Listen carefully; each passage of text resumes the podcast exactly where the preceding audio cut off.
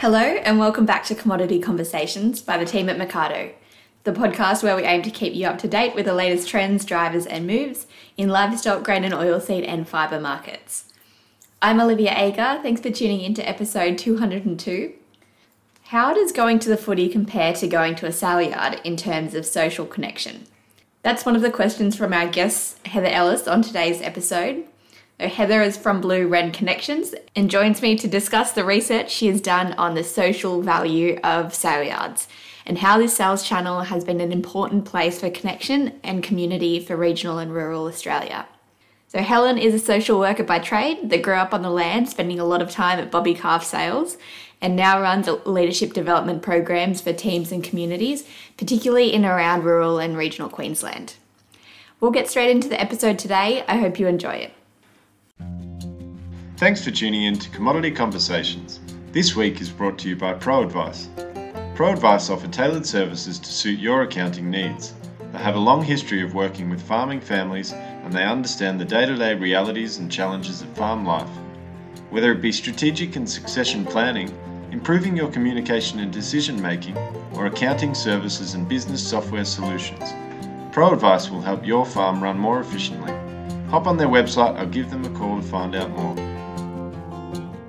Heather, welcome to Commodity Conversations. Olivia, thanks for having us today. So our regular listeners will know we had Joel Rocks on from AgriNous on the podcast a few weeks ago, and he was talking about the digitization of the livestock sector and how they're adding value and efficiencies back through the chain using data and technology.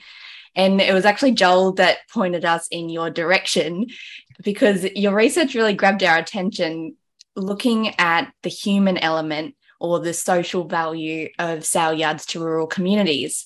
So, can you tell us a little bit about the aims of this research and how it came about? Sure. So uh, I'd like to uh, acknowledge the team at AgriNous because it, I think also it's important that we look into the future. And so technology is a big part of how we embrace that change going forward. But talking about the people stuff, which is really fundamental. So the research we looked at social value is it's come about um, and I'd really like to acknowledge um, the Australian Livestock Markets Association and, and one of their um, outgoing board members, Steph Whitaker. And in terms of actually thinking about um, sale yards, not only do they provide economic it's a core place hub where there's business happening, um, but they play a really important vital role for rural and regional parts of Australia where people get a chance to come together, connect, socialize, shake hands, share a smile, a bit of banter, um, often a pat on the back, and, and people stop and have a yarn and catch up. And so it's capturing the social value. What we were looking at is capturing like how vital is that for this um, particular industry and cohort of people. Um, and we did a little bit of comparing and contrast, looking at um, people had different experiences if they went to the races or the football or they talked about local shows where they might not have such in depth conversations, but when they came to the sale yards, they often had deeper, more meaningful conversations. And they might not have their problem solved when they caught up with their friends or had a yarn with their mate, but people often mentioned about feeling a lot lighter when they left, you know, so that's that problem shared. And um, I mean, there was so much more come out of the research, but when we think about social value, it kind of, um, the, the I guess when we think about what is social value, it's very different to um, social impact. So social impact is kind of if if you thought about a local touch footy comp, it, it starts at the beginning and then it finishes. Um, and so there's a start and an end. When we think about social value, it's this building on ongoing building. So when we're looking at social value, we're hearing from the importance, the experiences that people have, and then we gather that data and information, and it helps us form a, a better understanding so that we can make better decisions going forward. So it's that value because you know most sale yards have been around for 100 plus years in lots of different parts and pockets. And so there's this culture where it's been ongoing where it's been a gathering place a meeting place this social hub where people have had a chance to come together and connect.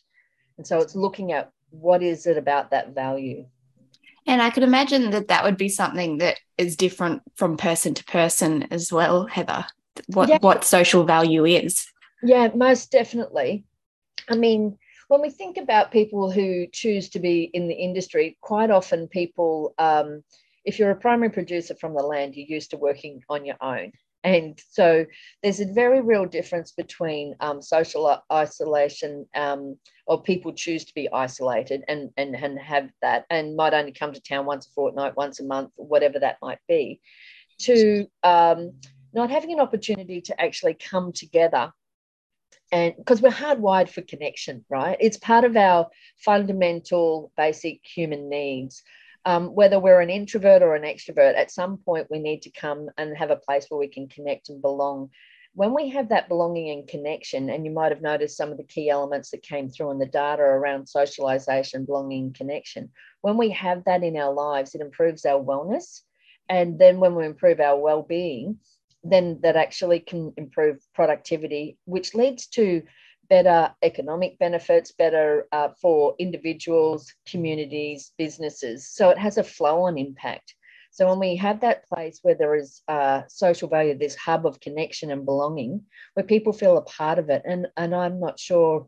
I mean, I grew up on the land, and so you know you can know when you walk into a set of sale yards that often you can have that experience of having a chat with someone or connecting. And people that we interviewed, they often, if they were new to a region, would go to the sale yards to try and meet local people. Um, and and so it's that belonging and connection that you can be a part of something uh, also, when you think about even um, our aging members of the community when they're retired, uh, a lot of people that we interviewed kind of come across that uh, even though they're retired, they came to the yards because they still had an opportunity to be a part of something that they were connected with with their lives, and they felt you know there was value in that.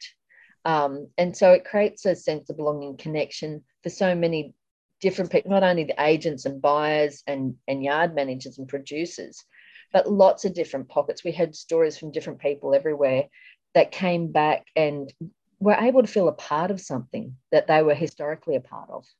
Yeah, I think it's something that we've come across in our research as well. We've looked at, at time to time at the economic side of the value of sale yards, but that theme of the social connection and the importance of having that meeting place to share information and ideas and just connect really came through as well. Yeah. Um, I think one of the other key elements that came out of it, a lot of people, not only the information hub of sharing knowledge and wisdom and banter and humor, and, and I think some people um, might have used the term gossip. Yeah. It was this other thing uh, was really key um, and I don't have the stats off the top of my head, but it was over the 50s where people either employed 50%, I think it was something like 57%, where either people gained employment or actually found employees. You know, there was kind of this transaction that happened that so and so knew so and so who was looking for work, or someone had a certain skill set. So, you know, there's a real network of information exchange. Um, people improve their productivity by learning from one another, but also that a place it is a real transactional hub of sharing of, of information as well as that in that social connection as well. Flipping to the other side of this heather there was a quote that you put in the report from Hugh Mackay which i really liked. It was human beings are like mobs of kangaroos. Like these animals we're creatures who thrive on connection and belonging with each other when we're at our best when we're fully integrated with the herd we're at our worst when we're isolated. And I think the pandemic really brought this to light. And of course, there were times during the pandemic where attendance at sale yards was restricted. Yeah. So, what were some of the impacts you saw or you heard through your interviews of when people couldn't attend sale yards? Yeah, look, it, it impacted people on lots of different levels um, in terms of people's behavior um, when they're in a place of fear, um, people behave very ang- angrily, and also when that right was withdrawn. But what we also saw was innovative, and I think about Victoria leading the way in terms of it became quite creative after a number of lockdowns and found a way that allowed pro- producers to attend. It also limited, they introduced a new policy, limited um, aging members of the, the community, but certainly producers then uh, were able to attend. But we didn't see that flow through in other states necessarily. Um, I think that the trick with this was um, in terms of that I guess with the research, we know that when people experience that social isolation, it can actually lead into deep seated depression and loneliness, which is very different to being socially isolated when we move into loneliness, which is, impacts our health and well being. And, and I don't think the saleyard industry was alone in that. I think as a nation, people experienced this real struggle about not being able to access things. And uh, I, the industry was successful to be able to keep maintaining and, and operating, which is which is quite exciting for the industry that that was able to happen. But it did have a flow on impact, and I guess it was state by state, but also region by region in terms of how people were directly impacted. And some places were impacted more than others. Um, but I guess what we do know is that flow on impact when people experience not only social, social isolation they might choose, but move into loneliness, and then that flow on impact around um, impacts our health and well-being into depression. But we see that in um, natural disasters. So when we think about droughts and floods, when people can't bring their stock in or don't have a legitimate reason to come in, and they're not coming in. Um, then I'm often curious about their well-being, and often I think we saw that producers really did care for one another, not only producers, but agents and vendor, you know, other people at the yards. They often noticed if someone hadn't been in attendance. And so they would be curious and, and someone would usually, you know, check in on each other. And so that's that peer support that happens um, in this space around well-being.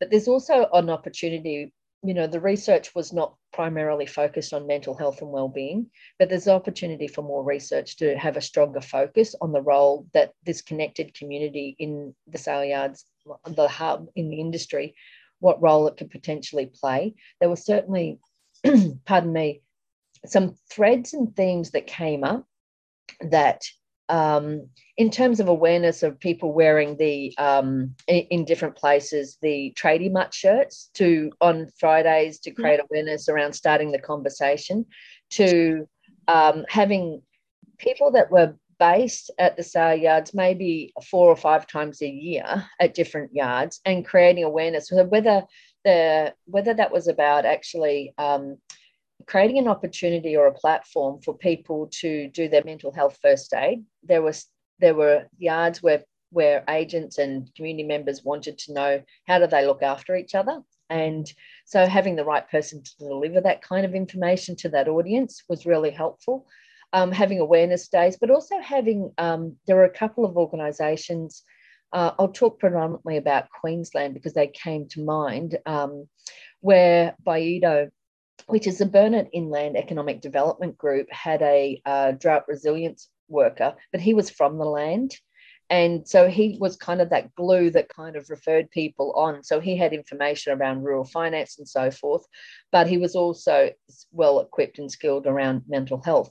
But he didn't have a shirt on to say that I'm a, a specialist in this area and kind of did that warm referral onto um, specific supports and needs. And, and the same would be ha- happened. Um, Lifeline, um, we had a, they had a retired dairy farmer who'd volunteered at Lifeline for 20 years and realised that they need a Pacific program. So they've got a, a funded pilot project um, happening with Lifeline in the Brisbane Valley called Farmer to Farmer.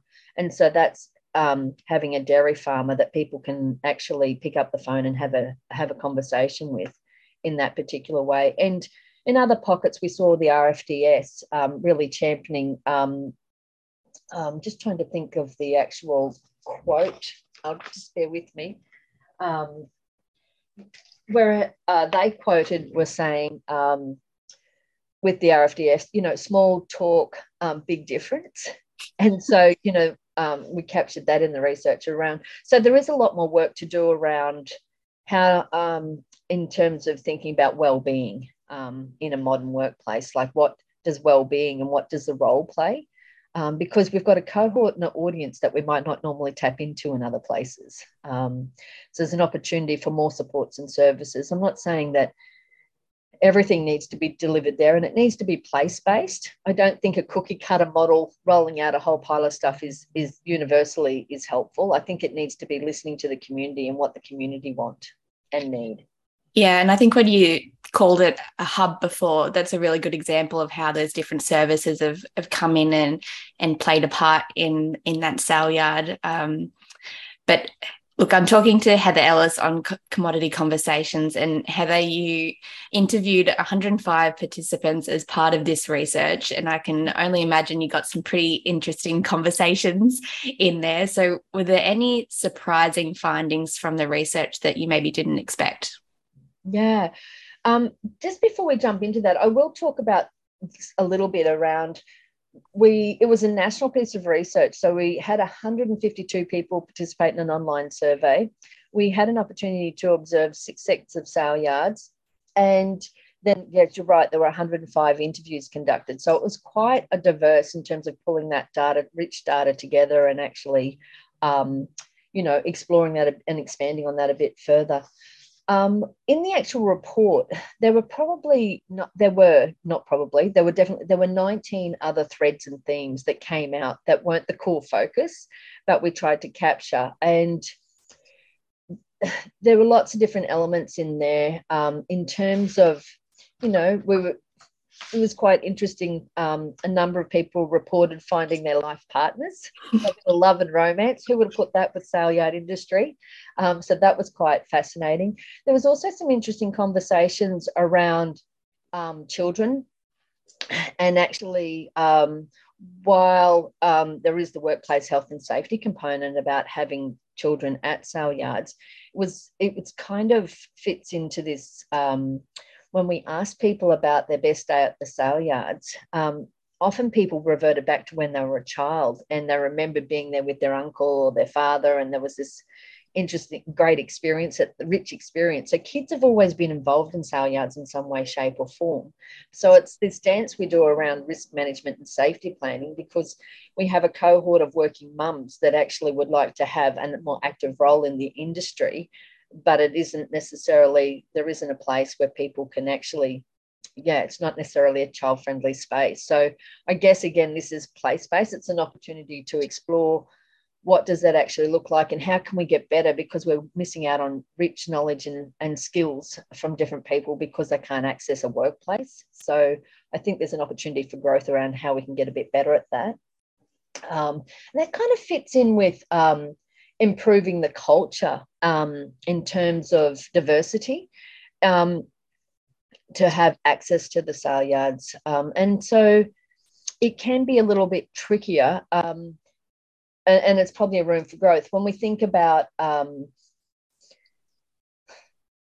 when we think about a modern workplace, there are behaviors and actions that probably showed up in the research and data, and it wasn't true in all workplaces and all industries, but um, that that are not socially acceptable anymore. And when we think about gender diversity, and I think there's what I heard from the women that I interviewed, they were super keen to be in part of it, but there was a barrier and a struggle quite often um, about it not being welcome in place. Um, and that's not true for all women, but certainly um, they really had to work hard at being able to be respected I guess, in the workplace. And so there's some wiggle room there for growth for the industry and also some unwanted behaviors that need to be addressed, which kind of moves to calling it, you know, looking at leadership in terms of people having the skills to call out behaviors that aren't okay as well.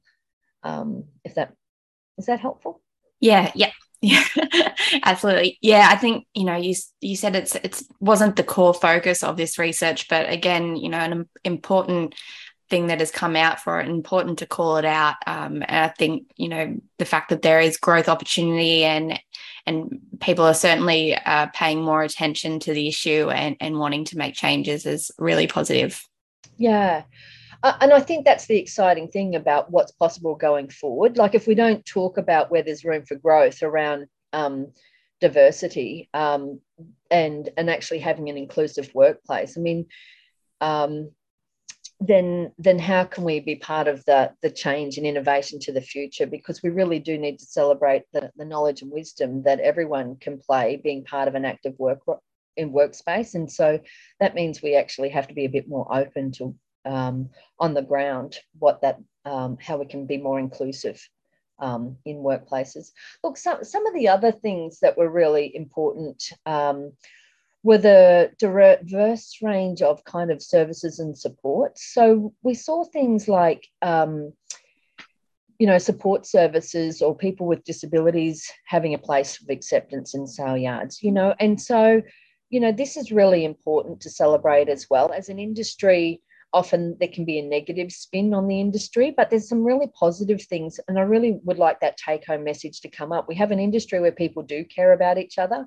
We have an industry where um, there's more inclusivity with with accessibility. Um, but there's also some room for growth in terms of accessibility. When i talk about that um, you know uh, i'm not saying that all yards need to be accessible but we need to have places where um, older members of our community that are valued and have given their knowledge and wisdom back into the industry they'd love a chair at the front of the canteen so they can sit and actually catch people coming through because their knowledge and wisdom this is their part of their community and their hub and it feeds into their well-being as well and so that's kind of the added on um, social value that it's when we think about diversity it really um, for that particular of group of older men. Like we saw this, I'll have us shared this story with you. Um, one set of yards we came to and we were chatting with a gentleman and he'd brought in these lemons and he was bringing them into the, um, the canteen operator.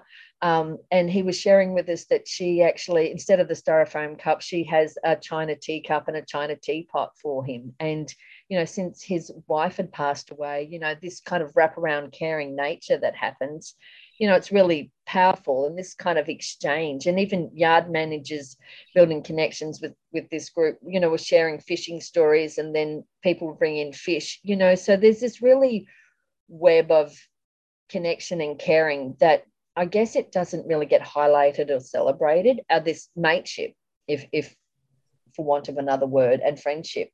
Um, so that's i guess at the core of this social value and the social bit that actually gives back to our communities in lots of different ways and I think that's like a really quintessential regional community example and, you know, a, a, perfect fit for how that's operating and happening at sale yards as well, Heather. Yeah. I might leave you, um, you know, oh, well, I'm not sure if we're getting to the end, but when we think about some of the quotes, I remember I went and talked about something else, but you know, a couple of the quotes, like when you think about um, one one person that I interviewed stated that when you're at the sale yards, it's a genuine, it's genuine, it's happiness, it's interaction, it's engagement, it's connecting with your fellow people. It's not like are you okay days. We're doing this in a genuine way every day. And I think that's, you know, there's a core element to that kind of to that particular comment around um, you know the connection and camaraderie that kind of happens. Um, and while some of that banter might be below the line there's a lot of good stuff that happens above the line. Um, yeah which is is which is exciting. And it's also important for the industry to take the time to celebrate. Yeah yeah. And important to call out as well. Yeah yeah to find that balance but um, around what's going well within the industry and really celebrate that social value because there isn't anywhere else that um that this particular cohort of rural Australians kind of gets this need met in such a way. Um, and there was a real power just touching on canteens, like the role that they play. Um, and it kind of brings it back to that simplicity around kitchen table conversations. But predominantly, I've, there's a sense that canteens are this place where there's a story shared, a hot cup of tea, and, and lots of yarning happen. I mean, there was it was really clear to observe that sometimes people didn't even see their cattle being sold. They were standing in a laneway having a chat with someone they hadn't seen for two years or six weeks or whatever it might have been. Um, so this is this social hub of activity that's really powerful to create a place for people to come together and connect. We're hardwired for connection. And I think that's a great place to finish up today, Heather. It was great to have you on the podcast. I think it's a really important topic to get some airtime, and we thank you for taking us through it today. Thanks, Olivia, for having us. If anyone would like more information, they can just jump onto the ALMA website and they can access the reports there. Thanks, Heather. Thank you. Thanks for listening to another episode of Commodity Conversations. If you're looking for more detailed information on commodity markets, you can head to the Mercado website and pick up a premium subscription, which will give you full access to all our archive of reports, as well as all the fresh analysis as it's delivered, and access to our team of analysts. Thanks again, and until next week, take care.